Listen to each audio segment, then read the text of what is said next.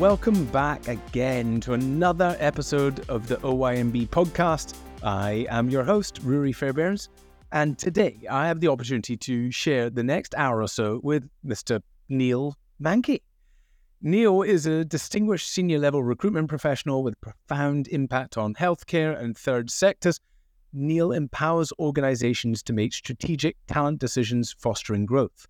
More importantly, beyond what he does as a day job, Neal is a dedicated advocate for neurodiversity as the chair of ADHD UK. His compelling talks on ADHD have resonated with prestigious organizations, shaping a more inclusive workplace. Today, Neal and I are going to talk about the similarities we feel about being ADHD, how passionate we both are about helping people with ADHD, and the incredible resources and organization that Neal is a volunteer for, helping people understand, relate to, help others with, and just know that there are solutions, tools, and support out there for ADHD. So, if you've even wondered, considered, thought that you or someone you know or love is ADHD or has ADHD, then this podcast is worth listening to. I hope you enjoy this as much as I did. Welcome to the show, Neal. Thank you for having me, Ruari. Good, to, good to see you again. Last time I saw you, well, uh, I've I've seen you, you know, virtually, but last time we were together in person was in a pub. It was in a pub in just off Jermyn Street, outside the office where I worked. That must have been many years ago now.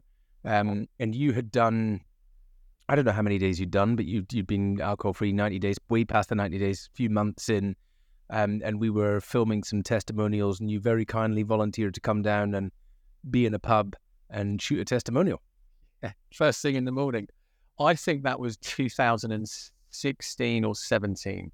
It was when you and Andy were very, I think, just quite early on in one year no beer, I think. Very early.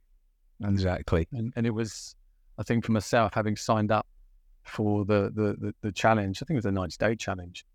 Um, yeah, it, it, really helped me. It really helped me. It, it, it I'm sure I'll get onto it. It took me a while to actually get past that 90 days. And, and what I found I was doing over the probably from 2016, 17 to when I kind of stopped in 2021, I'd do pockets of one month here, three months there. And I could never, I guess I never found the strength or, or, or if you want to call it that, to go fully dry, if that makes sense. Um, but it did help, and the difference was was noticeable for sure. Yeah, yeah, I think that's quite a common journey. You know, a lot of people um, come and do, you know, a, a month or a dry Jan, or it's coming to that season, right? Dry Jan, silly season, or silly season, and then dry Jan, and we'll use dry Jan as an excuse to to get absolutely wellied in December. But anyway, that's probably wasn't you. But I think this process of changing a relationship with alcohol, well, it can take time. It it takes time of um, trying, stopping for a bit, letting it back in, realizing that's not what you want, going back to a challenge again. But before we get into that and more good stuff, um, yeah, why don't you give us a bit of background into Neal, um, a bit of how you arrived here? And I think obviously today we're going to be talking about ADHD as the main topic um, and its relation to alcohol and your personal journey. But yeah, perhaps just give us a background in terms of, you know, your relationship with alcohol and also how you came onto this ADHD work. By all means. So, um, it's like like most people that I was been hanging around with. My my relationship with alcohol started in my teenage years. Um, and being a being a seventies child, not that you'd believe it. No, I'm joking, but being a being a seventies child, um, you know, I started drinking, dabbling with, with with with booze when I was fourteen. So that would have been you know early nineties. Um, and it kind of kicked on from there, and it was it was part of the norm, you know. Like parents used to give me a bit of alcohol here and there when I was younger because it was, I guess the I guess I guess probably a bit more ignorant to it back then, weren't we? Like a lot of things. Um, totally. You know, and, and, and over time we evolve and we, we, we, we, we learn and we grow and we understand the, the, the benefits and the, the, the, negatives of certain things, alcohol certainly being one of them. Um, but yeah, so look, I started when I was 14 and that kind of just went into my late teens, um, my twenties, my thirties, um, and you know, all of this was happening whilst before I realised I had an addictive. Well, I kind of realised I had an addictive personality in a lot of in a lot of different ways, but I, I didn't realise I had ADHD. Oh, I was using alcohol, I think, to mask over a lot of challenges that I had mentally. Um, so I, you know, I, I, don't mind sharing with you that I was I saw my first psychiatrist when I was, I think, 18, 19, because um, mm-hmm. I, I had a real lack of through school basically i failed school in terms of grades and i was that i was that kid with adhd you know that stereotypical crazy annoying person or kid uh, that would um, for those not watching the youtube channel i just pointed very firmly at my own face but um, it was it, you know it, fundamentally i guess coming out of school with no no qualifications and then being asked to leave to leave college after three months through lack of attendance and wanting to dabble in other things. Um, to mark, I guess, what now was a lot of what was going on in my head. Um, yeah. I never felt like I fitted in, you know, I never kind of felt like I belonged to the society and the world that we have, have built, if that makes sense. So I, I totally I know I used alcohol um, and other things as a way to kind of self medicate and, and stop that incessant buzz that that was going on in my head. Um, so yeah, from like early 20s to, you know, through to my late 30s, early 40s before diagnosis, I've I suffered from mental health challenges and and it was probably around similar to when we met in 2016 that I succumbed to the fact that I needed some some help mentally and um, took myself to the doctors and got given sertraline and, and what have you. Mm. Um, but it wasn't until I saw a documentary. It wasn't a documentary. It was the One Show, the BBC One Show. And yeah. I can tell you when it was. It was 2019. Um, and there was a there was a lad on there who had ADHD, but he was a young adult um, in his twenties, and he was going over the symptoms of ADHD. And um, I looked at my partner at the time, and she had been with her for, for 20 years, and she kind of thought, yeah, that's you. I was the same. So cue lots of um, Google searches and yeah. lots of online ADHD tests. Yeah. self-diagnose, self-diagnose, which is you can't do that. Obviously, you need to go get a proper assessment. But that then led to me going to see my GP.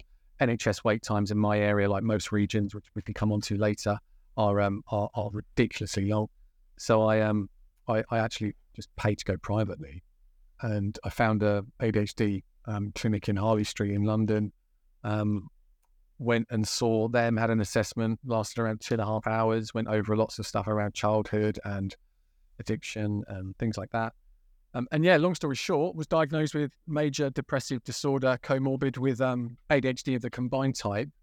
And being brutally, brutally honest with you, is the best thing that's ever happened to me, Ruari, actually having that diagnosis because wow. coming out of the clinic and just like Oh my god! It literally was just this weight. I'm not fucking mental. I do have something wrong with me. I, technically, I guess I, I might be a little bit, but it depends. depends how you look at it. Could you know, define normal. Exactly. Normal to you might be, you know, completely totally. me. So, um, the the diagnosis was great. It was really, really good because it gave me, uh, I guess it gave me a platform to then go away and, and try and work with it as opposed to work against it, which which I've been doing most of uh, most of my totally without really. Well, well, also that it, you know that is built. That's built by society. Uh, you know, if I if I compare to my own growing up, right, I resonate very strongly with being different, not fitting in, and and what was out in society was, oh, you're you're you're trouble, or you're you have a problem, or you, because you can't sit still in class and you can't focus, there's something wrong with you and you need more discipline.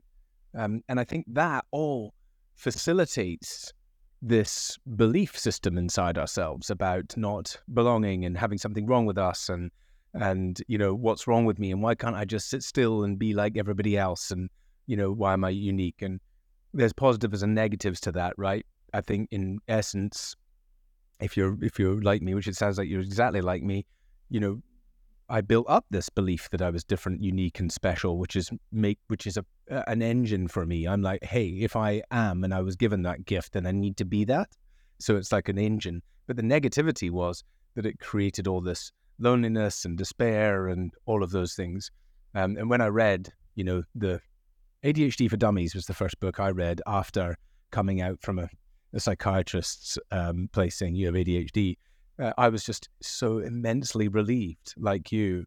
And I think more importantly, I, I could hand the book to my wife, and she was like, "Ah, oh, oh, you know, game changer." Yeah, and I think having having that, having that support and, and surrounding yourself, I guess it's the same in any walk of life, isn't it? But you can surround yourself with like-minded people that, that you can learn from in that respect as well. Whether that's whether that's from the booze, you know, or whether that's from from an ADHD and mental health perspective. Um, I found that challenging at first to build that network, um, for sure, because the vast majority of people that are my friends and that I've grown up with um, have known Neal that likes to go down the pub on a Thursday, Friday, Saturday, Sunday, and uh, and the like. And I, I, I'm now found it a bit uncomfortable doing it at first, you know, um, but but now I can happily go in the pub and have a tonic water or a you know non-alcoholic beer and what have you, and then just swerve when they get to their five, fourth or fifth pint when things start to when you just lose interest in the conversation. Um, but I think you know the ADHD side. It was it, it, it, was really good for me. And looking back from from a from a working perspective, you know, in the last twenty years, I've, prior to diagnosis, I'd had thirteen jobs, one three, in a wow in a twenty year period, all within the same industry, um, or industries, I should say. Beg your pardon, because I've been in. Is it recruitment? To the, yeah, I've done recruitment for the last twelve years, and prior to that, I was an estate agent. So the the estate agent turns into a recruiter you know, having come out of, of school with no education um, or no qualifications, I should say, then, you know, sales was something that I guess I kind of turned to, and um, and and and here we are. But the the benefits of the diagnosis of of now being able to work with with the challenges that come with having ADHD um, has been really really positive. You know, we're doing a lot of work with the charity that I'm, I'm, chair of, ADHD UK. Really proud to be chair of as well. Started off as an ambassador for them after my diagnosis, um, and then well, well, well. Just tell me about that. I'm, I'm, I'm really interested to hear that. Like, I mean, there's lots of people out there who get diagnosed with ADHD or think they're ADHD. Actually, just before we go on to that, let's let's wind back a little bit here.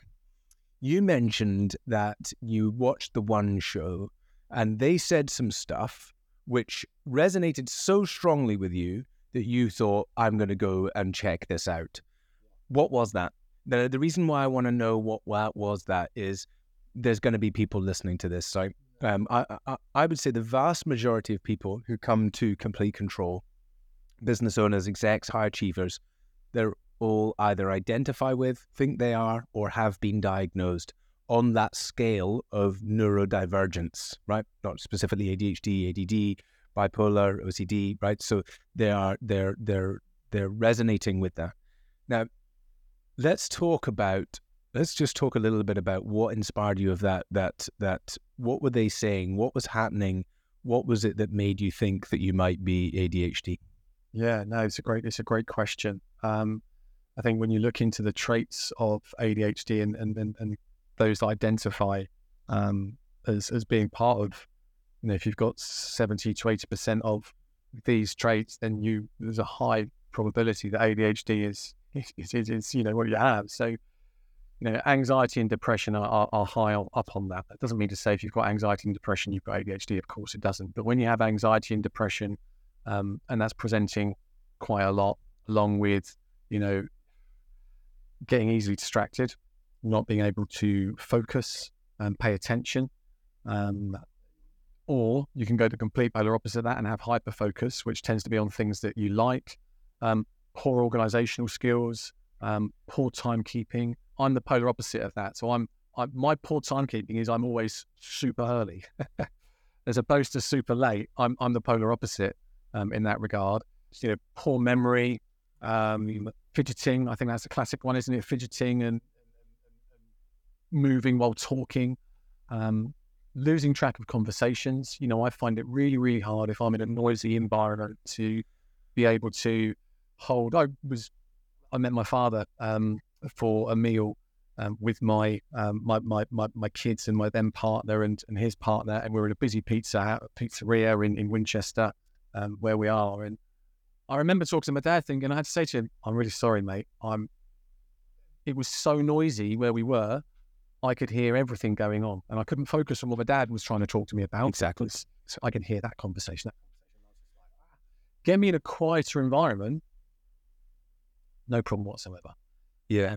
Not not not waiting to speak, so butting in when people are talking, um, impulsively speaking out, um, having anger issues as well. You know, um, uh, that's something that's been drawn to my attention on on, on many occasions, and you know, one of my employers sent me on an anger management course in my um, in my mid twenties as well, um, as an example. So those types of things really identify if you if you if you resonate with all of that, then there's a probability that ADHD might be um, something you have. But then ADHD presents in, in different ways. You know, you've yeah, um, you've got the predominantly the kind of hyperactive, impulsive ADHD, which is kind of, as I say, physics, fidgeting, constantly in motion. You're running around. And I was a kid, and my parents wouldn't give me fizzy drink because they knew that would just be carnage. Um, and then you've got the combined type, so you're a bit hyperactive um, and a bit inattentive. And over over time, as you age, you know, I'm no longer as hyperactive as I yeah as, as I've exactly. Um, and now I'm probably more ADHD, which is probably more inattentive. Um, yeah. So difficulty in focus, which I still have, easily distracted, difficulty like maintaining focus on, on one specific task, um, as an example. So in that noisy environment, um, I can't really hear people. So often people are conversing in a bar um, and they're talking. find it very difficult to hear. It takes so much load for me to hear. It's much easier for me to just drink and act out. So that's always my behavior. I'd rather be doing the dance off, jumping off the ceiling, bouncing around the room, avoiding the conversations, well, A, because they're fucking boring, um, but, uh, you know, people repeating themselves, but also I can't hear. And I get really frustrated with people going, oh, and I'm just nodding my head and everything else. So I found that, you know, very, very difficult. And, you know, the poor memory shows itself up as I, I give this example, you know, Jen says, honey, can you grab me the pliers from the garage.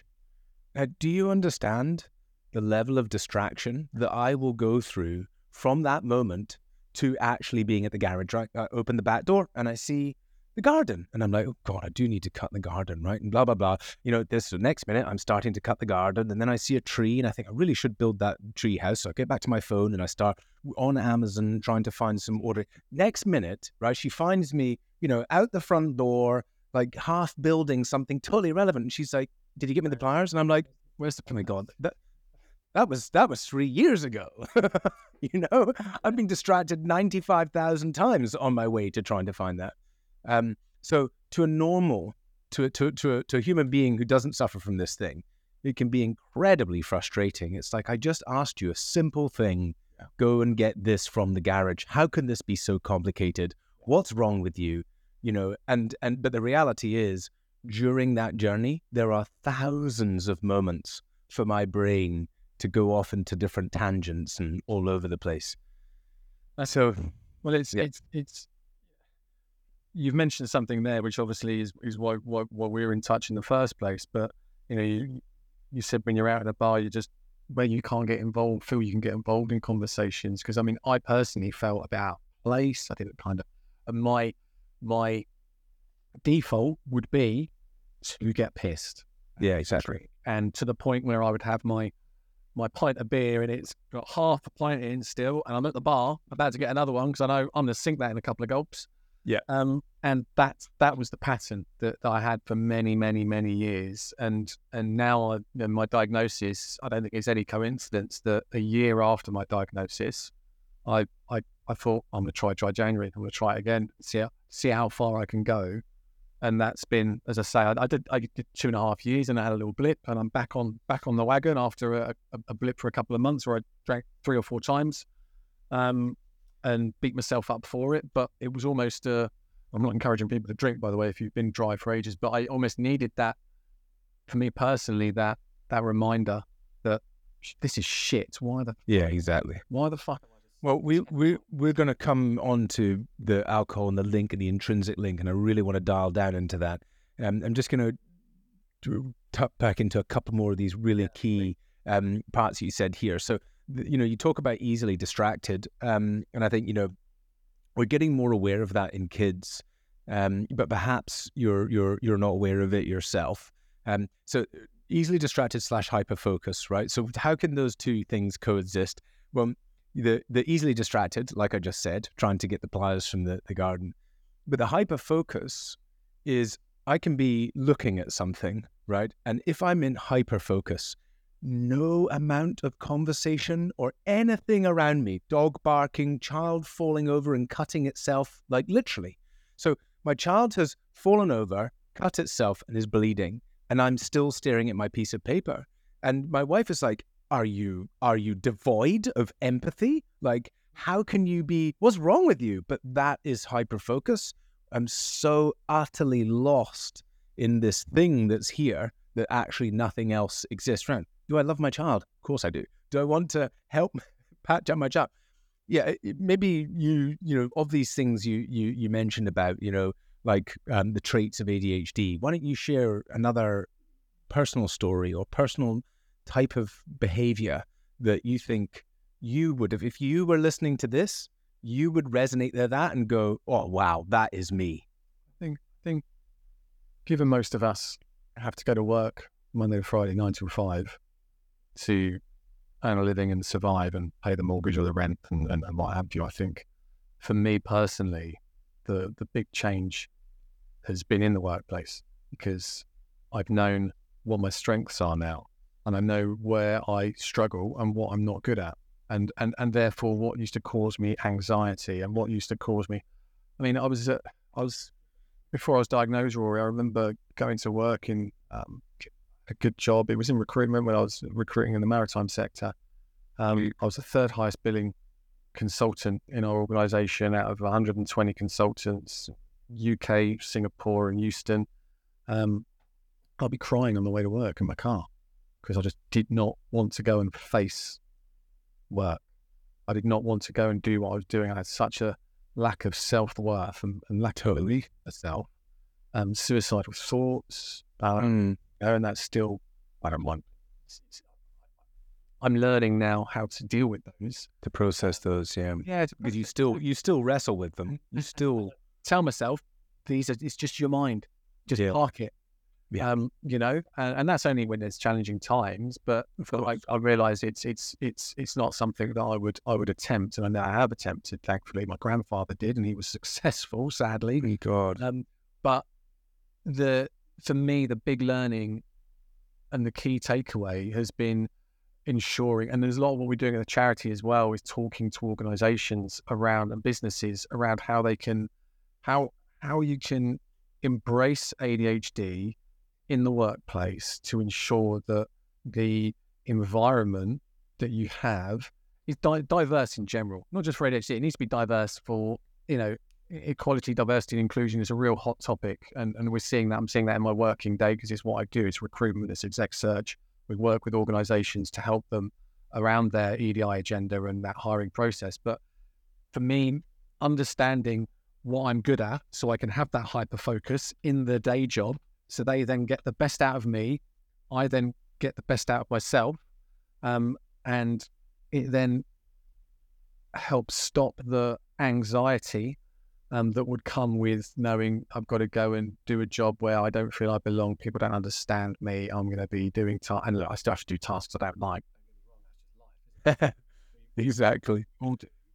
Um, but I think for me, the, a, a big key piece has been like since diagnosis, I've been thriving in my in my job, and you know, I feel I feel I feel I can be authentic, and I feel like I can. Yeah, exactly. Before I was just purely fitting in, and I was, I've said before, working against working against it. Whereas now I'm like, this is me. People don't like it. As long as I'm not doing any harm, and you know, I'm I'm I'm being a good person, living to my values. I've got a big, big part of me wants to, you know, have a a, a positive impact on society and and and, and on, on other for other people. Um, yeah, no, and that's not everyone's cup of tea, but that's just that's just me, and that I feel that that gives back. Um, I don't know if that's answers your question. I don't think I have. Hey, we've got two very ADHD guys having a conversation together. If this follows any kind of format, it will be a fucking miracle. so let us just shoot off like a pair of fireworks together. But um, um, I'll I'll keep writing things down and try and try try and do the best of keeping us together. Lots in there which I want to dive into. I definitely want to get into workplace and the wonderful work that you're doing and how you got into that, what inspired you. Um, I'm going to share another little story uh, again, and then I really want to dive into what happened um, with you and alcohol specifically. Let's pause just for a brief moment. I just want to share with you some of the heartfelt feedback from our incredible Complete Control community members. Listen to this. I, I don't know how I signed up. I think I just got an ad on Instagram and just got a whim, just hit the button and did a call and then signed up and didn't really consciously think much about it. And then after that, I was like, what did I just sign up for? Wait a second here. Like far exceeded my expectations. I'm usually extremely skeptical, so I don't know how I even signed up in the first place, but whatever it was. Um, so it's just amazing how like the transformation that I've seen, and even the drinking part is just kind of the super. It, it was the Achilles heel, but it's kind of just the superficial problem, and it's like once I kind of clear that up, there's so much more possibility and and you know the exploration discussions with Gary with Candace have just been so powerful and kind of they both kind of focus on a different area. And then with Glenn kind of looking at my data and with my co- cohorts or classmates or you know it's just been just everything has just been so powerful and kind of supportive of you know completing the whole picture of how I do this. Um so just really grateful and and uh, yeah, and and and also just feel more grateful and not only just for all of you, but just just in life in general. It's just a little bit more clarity and peace and calm and and and so forth. So I am incredibly grateful for this entire program, everybody on this call, and everything that we were able to experience. Um, I think that it delivered more than I expected. Honestly, I I like I've said before, I've done a couple of like challenges and different things, and I think that this beyond um, examining my relationship with alcohol and making I think pretty good strides in in um, staying alcohol free. Um, I think it taught me a ton about myself and how to like examine my habits and my thoughts and those kind of um, patterns and ways to ways to approach the things that worried me the most in this in this experience um, have just been invaluable. I think I'm leaving feeling um, in stronger in general, more self aware in general, and um, just really more anchored in who I want to be and what my values are and how I can you know take better steps to achieve those. So it's been fantastic for me. And again, the our team, I, I really um, appreciate all the feedback and support from every single person on this call, but my cohort as well. It's been great. So I love everybody that I've met here. I have loved the program. I am not uh, an emotional person like this, but this has changed my life. It it, has given me a life, um, and there's other things I need to do too. Um, but I don't have to do alcohol anymore. So Thank you. It's been an amazing journey and a very, I appreciate the professionalism. Whenever I feel the stress, I, there's there's something that I can go back to to everybody, and the sharing from everybody and the professionalism of the program. So I loved it, and I've grown a lot. So, ups and kisses. One word is transformational. That's a word that's been bandied about for decades, but in this, it is absolutely accurate if I was to use one word. This was a great investment. It's not it's not self-help, it's self-realization. It's um super powerful. But it, it exceeded my expectations. Or maybe it was Sharon who said that. Um uh, or maybe I'm exceeding my expectations, and I like that. The program has been hugely, I'm hugely grateful for program. I think the journey of for myself has been amazing. I mean, I remember telling, I don't know if it was Candace or Gary, the first three or four weeks of the program, I was like, I can't stop thinking about not drinking. It's just, it's in my head. I'm every day I'm thinking about not drinking. And it's, it's like now I'm not even thinking about it. You know, it's just like my life has sort of stepped on. I'm excited about the future. Um, things are looking good. Things are looking good. I just love sharing the things people are saying about our complete control program. Okay, let's get back into the episode. I went to a conference in the US uh, for entrepreneurs, 350 entrepreneurs there. This is where I met Tony Robbins. I met Gabor Mate. Um, I, I, you know, I sat with some incredible people around the world. And this um, well-known entrepreneur got up to speak, and he started off with a slide which said, and the title was "The Description of an Entrepreneur." Okay, and all of the lines were blurred out, so you couldn't see what it was. And so he said, "Stand up if this is you." And so he you know, peeled off the first one, and it said, "Anxiety and depression," or suffering. The second one was easily distracted. The next one was you know, struggle to pay attention. The next one was sometimes hyper focus, right? You get where I'm going here. Shortly, everyone, 350 people, are all standing up going, yeah, you know, that's me. And then he peels off the top, which says the diagnosis of ADHD. And everyone was like, oh, wow, holy smokes. Like the whole room is standing up. Um, I have a kind of a hypothesis in this part here. And I don't mean to um, belittle anyone else in the world, but we have some other amazing traits with ADHD. We have insane amounts of energy. Like the energy is 10 times what the energy is of other people. Uh, because we have that very high level of energy, we're able to endure a lot of stress. Um, and we feel different. We feel like we don't fit in. So when you add all those things together, guess what the majority of us become? right? Business owners, high achievers, right? Successful because we're driven and have all this. So this is why a vast proportion of entrepreneurs, people doing great things in the world, all that kind of stuff, um, you know, resonate strongly with this ADHD thing. Resonate, resonate completely with that. And I think when you actually look at a lot of um, successful entrepreneurs, and I think more so now because ADHD is, is is is is becoming. I don't like to use the word mainstream, but it's becoming more accepted, and people are actually yeah taking note and thinking, oh, okay. Um, but there's a lot of entrepreneurs and successful people with ADHD, and, and it's probably because they don't want to work or they can't, or they find it challenging working for an organization or an employer um, because of everything that we've already listed um, in, in our conversations thus far.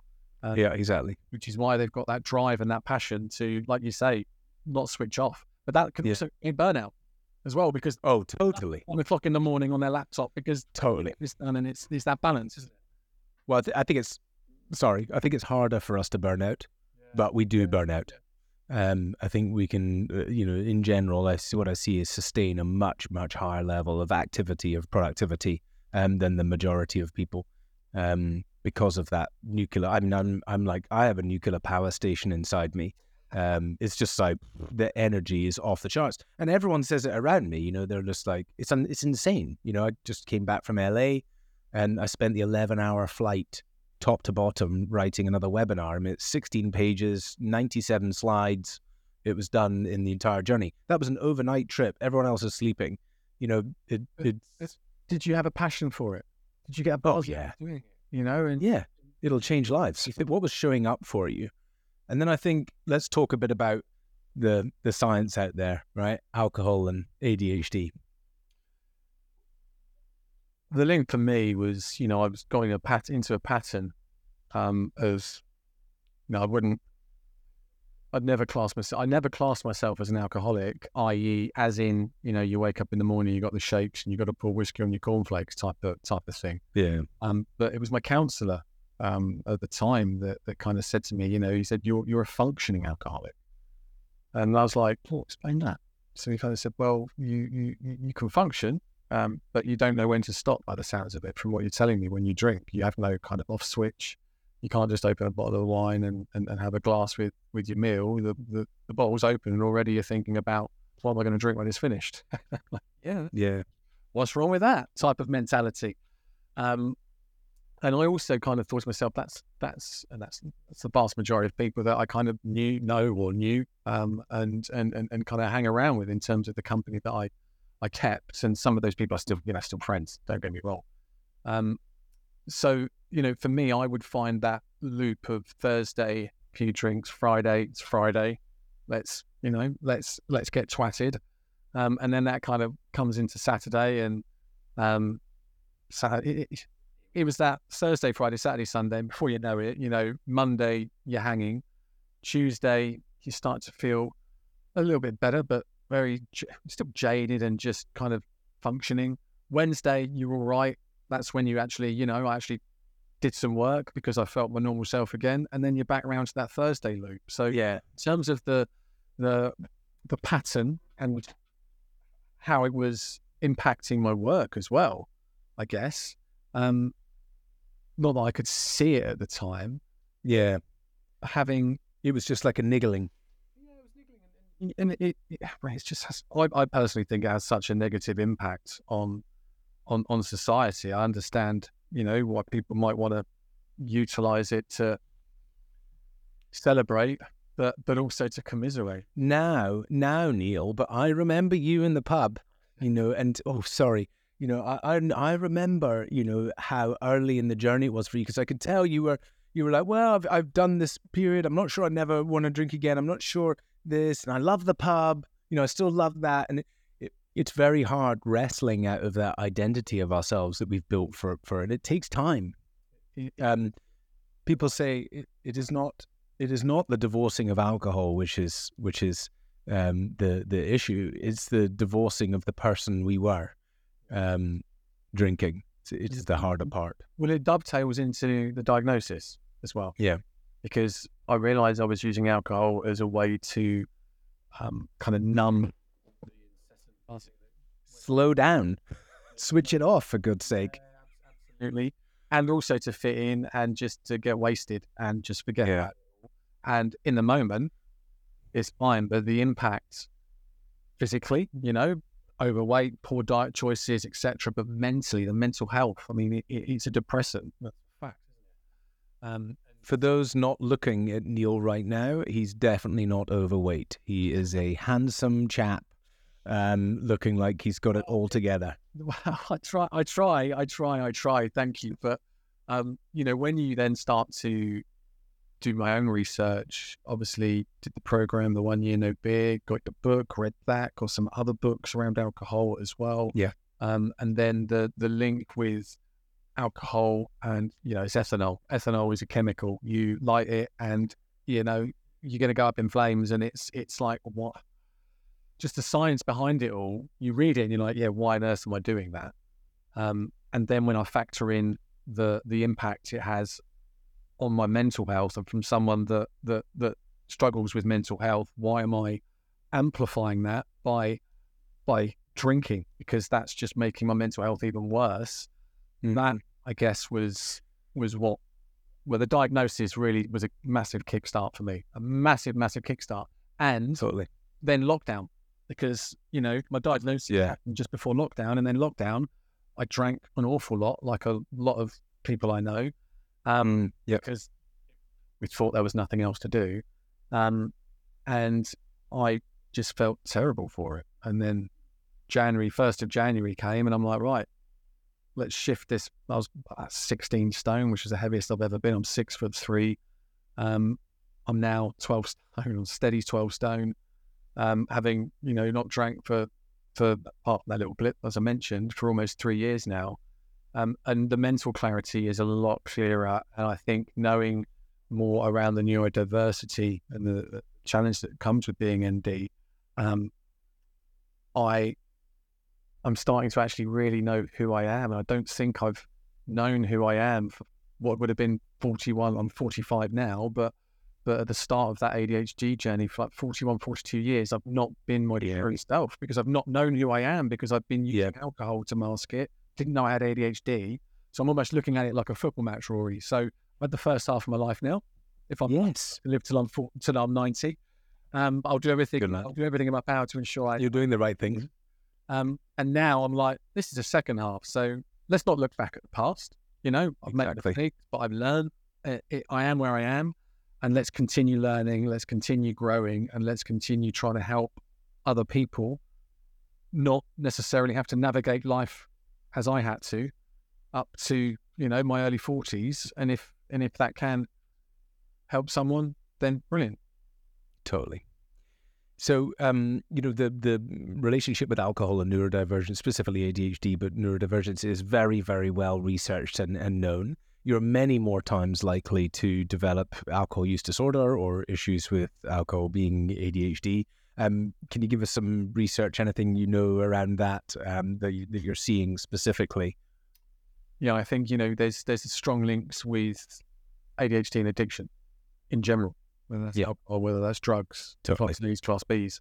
Um, so you look at you look at the, the the prison system. There's a classic example actually. Um, don't quote me on these figures, forgive me, but I think it's around 50, 50, 50, 55%, um, which is high numbers of those um, young offenders, for instance, that, that have ADHD traits and they've gone Wow. educational system, they've been the naughty individual. Um, I was, I guess it depends on where you grow up, doesn't it? I, I totally feel like I could have been there. No, I'm, I'm, I'm, I'm, I'm the same, but I was lucky in that I had a good upbringing. Yeah. I was lucky. middle a middle class upbringing is what I'd say. Yeah. Um, you know, so I was surrounded by people that I could, you know, just kind of guided me and and and and, and the like. But I guess if you were brought up in a different environment where you don't Totally. necessarily have people that can help guide you in the right direction, and you're constantly being told you're a little shit and Yeah. you're a no hoper and Yeah. the world is nothing for you, you're going to fail at what you do. Um, I didn't have that. I was told I was a little shit many times. Don't get me wrong. but, um, but I guess it's then looking at you. You kind of start to understand, I guess, why some people might turn to things like petty crime and, and, and things like that to survive Completely. a job because they're not understood, because they feel like they don't fit in, because they're not supported in in in society when they go out into the big bad world after schooling, after education, um, and and the like. So, I mean, links with alcohol, uh, sorry, addiction and ADHD are are quite vast. And when you actually start to look at, I guess, the statistics when it comes around to you know how many people have ADHD, Yeah. What is that? What is that? What is the estimate? I mean, not the actual diagnosis, the, the estimate. it's around 2.6 million people in the UK. They, that from from studies we've done, research we've done, um, that, that have got it. So it's around five percent of children, and around three and a half percent of the adult population. Um, when you look at the autistic spectrum, it's around one percent population. Um, so it's obviously a lot less, but it's autism. I think is a lot more um, researched. But have we got have we got some guesstimates that actually it's way way way way way bigger than that? Um, I would I would anticipate it is. You know, I think what is it's I think it's around 2.6 million people have ADHD in the UK. This is all approximate. Yeah. Only only around up up to 500,000 we think are actually aware they have ADHD. wow. So there's going to be a lot there that obviously, you know, have um, are, are unaware of it. And there's a large Yeah, completely. as well. I think it's 76% of ADHD is explained genetically, but the severity differs for individuals within families. And obviously, the challenge of undiagnosed family members thinking their way of, of living is normal. Yeah, exactly. But it was so freeing. Like you've said, it's so freeing to find out. And what I always say to people is, look, even if you feel like you are, just go and read some books about it. Go and look into it because it is so freeing. And you can kind of like be like, okay, I don't need the label if that's your choice. I can't. You can choose the label or not have the label, but you can identify and resonate with yourself, and you can communicate to others and help. You know, all of that. I think it's a, a really positive thing to do. But um, so now with ADHD UK, um, what specifically are you up to in the world? Um, what's what's the latest things you're doing? Yeah, what's the message you're sending out? The time I get with this and working with um, with with our, our our- chief exec, a gentleman called Henry Shelford, who's the co-founder as well. Um, I've met him, lovely chap. he's he's he's just got so much energy and so much passion to change how ADHD is. And he and the charity and we, I should say, are doing an awful lot. So we've we've funded research at the University of Glasgow into the link between suicide and ADHD, um, and the findings are quite quite quite tough. Um, so it's it's one one in four men or boys with ADHD diagnosis will attempt to take their own life at some point in their life. Yeah. And it's one in four. So 25% of women or girls with an ADHD diagnosis will attempt to take their life at some point. So then when you strip all of that back, Ruari, and then start looking at getting a diagnosis or getting an assessment on the NHS and the wait times, which is something else we're doing. So again, this is all on our website, by the way. So if anyone jumps on our website, we've got a bit on there where you can type in your postcode and it will tell you in your region what the wait times are for an ADHD assessment for children and adults. Um, so if anyone is wanting to know, jump on the website. You know, I think I have got ADHD. I need to go and get an. I want to go and get an assessment. I can't afford to go privately because I don't have that luxury. Um, I go to my GP um, and I'm told, yeah, no problem, Neal. But you know, the wait time is eight years, which in some regions, from our findings for the Freedom of Information Act that we've um, uh, the research that we've we've done, in some regions in the UK, it's up to eight years to get an assessment. Um, so the point I'm trying to allude to here is unbelievable. I'm suffering from anxiety. I'm suffering from depression. I'm suffering from suicidal thoughts. Um, I have got to wait eight years to get access to medication, to psychological support. Um, what am I going to do in that eight years? And yeah, what's what's happening there? Why is that?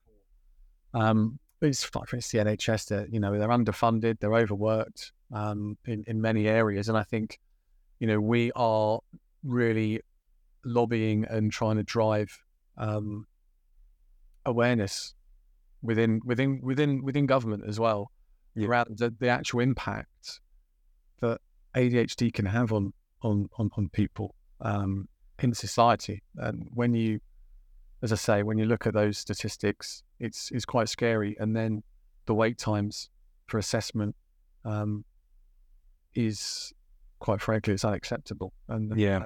That's that's that's not me pointing fingers at the NHS at all. No, it's just unfortunately there's the state I'm, I'm living in the world at the moment. Ring chance. So, so does that mean that you're providing some good resources for anyone who is looking, searching, that there's support there? Hundred percent. Again, on the website, you know, it's Henry and the team have put so much time and effort into into that, and um, they've also gone down because there was, um, I don't know if you saw on the news a few few weeks ago, but there was a, a shortage of ADHD medication as well mm. as a result of that we're saying is a result of obviously um, more people being diagnosed, but obviously it's a supply chain issue. issue. Um, but there's a lot on the website around that too, around the medication and, and, and how many people are being medicated and how many um, prescriptions are being um, written in, in, in all the areas in the integrated care boards within the NHS um, and the like. So some really, some really, really, really good support on our website for people that want to understand more around the challenges in their area. There's support for psychiatrists, trained ADHD coaches. Um, we've got support groups. Um, there's a lot. There's a lot you can find on there. But we're doing a lot of music at the minute, basically, Ruari, to raise awareness and advocacy, um, and really make sure that people are aware of of the challenges that yeah that, that that's faced and how we can how we can make a difference fundamentally to ensure that people don't have to wait eight years to get an assessment. Yeah. So we're talking to a lot of NHS um, charities. We're talking to a lot of NHS mental health trusts as well um, around what we can do. Well, good for you for for for getting inspired by something. There's nothing quite like removing alcohol um, to um, give you clarity and focus, and and actually realize, you know, actually, I need to have an impact. Do, do you know what? I'll be honest with you. If I was still drinking, I wouldn't have been trying no. to be at my local homeless shelter because I wouldn't have thought I, well, basically had the time, but also actually had the confidence in myself to to be a, a, a, that was my first step into a trustee role, which I, I stood down from when I was asked to take on the chair role, um, and having removed alcohol from my life, it, it's given me more confidence. It's given me more clarity. I can see things clearer. I'm not scared to grow and push my boundaries. Whereas before, I was just happy just going Yeah. along with that in Yeah. life and that kind of groundhog day, just like dang, It makes mediocre okay. It makes mediocre okay. And look, I'm not poo pooing that. If people are happy in that environment, absolutely. Yeah. I'm sore. It's made me realize I've got a bit of a fire in my belly that's not been lit basically for for most of my life. And now I've I've, I've taken alcohol out of my life and I understand more about myself given given given the diagnosis. Um, it's given me a bit more passion and, and belief, to be honest with you, or in confidence and, and self worth and, and belonging. And Yeah. Like I said earlier on when we started speaking, feeling that I can belong in this, in who I am, Yeah. It's so powerful. as opposed to question myself, which is what I was doing an awful lot of the time. Always feeling like an outcast. I think, you know, and Yeah. average. Yeah. You know, I read average. I think it was an F one F one racer I heard on a, a podcast. Um, on I think it was the high performance podcast. It might have been Yeah. Um, who said average is easy. That's why it's popular. Yeah. so true. Quotes on my whiteboard here. Um, you know, the opposite of belonging is fitting in. Brené Brown. Uh, there's another Mm. one. Um, and the audience now, we all obviously all know that one. And it's it's it's it's these things that I've been, I've had the time, I've had the the time and the mental kind of clarity to be able to just learn and understand myself more and realize that, yeah, I, I I like my I like my own company. You know, it's if I want to sit and be on my own for a weekend, I can do that, and I don't need to explain myself to anyone. If I just need to get away from the, the chaos that is or that can be life, you know, I need I need calm and peace in my life, and I Right, yeah. apologize to that, even though I can be quite chaotic, but I, I I need calm and peace just to ground myself sometimes and just remember what's important. Super cool.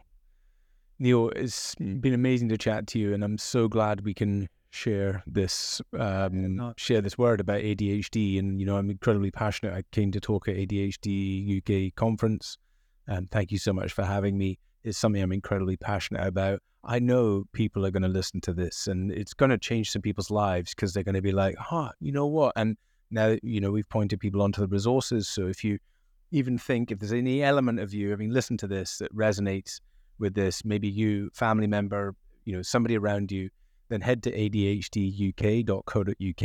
Tons of resources, you, your family, um, people around you to be able to understand um, and deal with ADHD. Uh, if it's you and you're you're feeling, you know, anxious, depressed, alone, like you don't fit in, and all of those things, welcome to the club. There is support out there. Um, we can we we can all support and help each other. Um, it's, it seems to be that those thoughts, those feelings, they're normal for us. Um, and I think when you learn the tools and techniques and, and have the support around you to deal with them, that's when life starts to accelerate.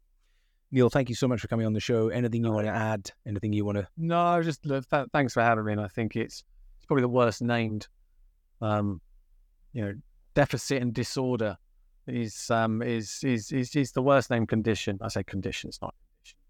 No, and look, if anyone listening, Should we change it to just being diagnosed with being awesome? yeah, I think that's a great. shout. I've I've been diagnosed with being awesome. But you know. Sorry. I, I've, I've made I've, I've made some good friends actually from from people reaching out to me. Um, uh, one of them actually I was with last night at a book launch. Um, Mm. for kidney research, and he reached out to me because he just saw some content I was putting on LinkedIn.